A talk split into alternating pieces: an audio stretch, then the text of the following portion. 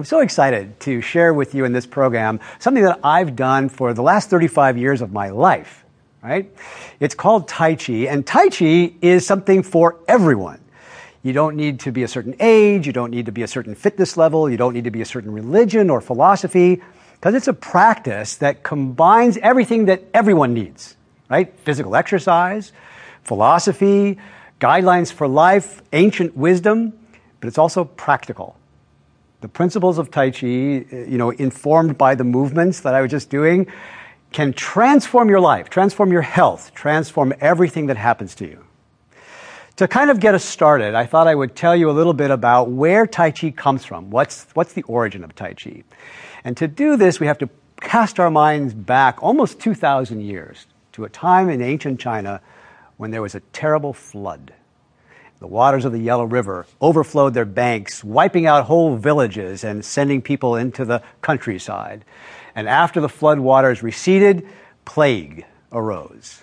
Such a terrible plague that the emperor himself decided to take his personal physician and send him out into the countryside to find out what made people so sick.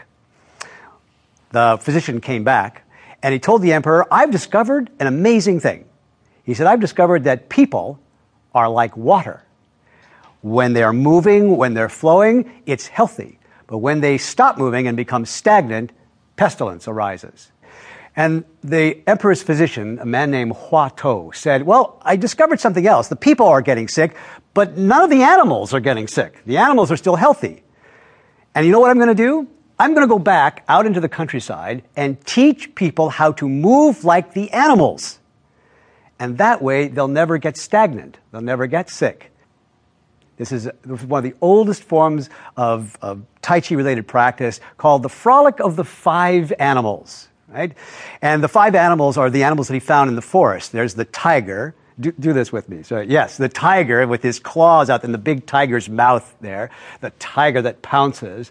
There's the deer, got to stick the deer's horns out there, who twists and turns and gallops forward. Yes. There's the bear, the bear who kind of lumbers along. He's very loose through the shoulders and just kind of, you know, waddles back and forth. There's the bear, right? Um, the monkey, the monkey who's very quick right? Grabs little things and he's always on the lookout for something that he might steal, right? There's the monkey and finally the bird, the crane with his big wings rising up in the air and floating on the wind. Yes. See, these movements that you're doing right now, this is the origin of what we turn into Tai Chi. Hua Tuo made an amazing discovery, but the consequences of his discovery went far beyond health and fitness.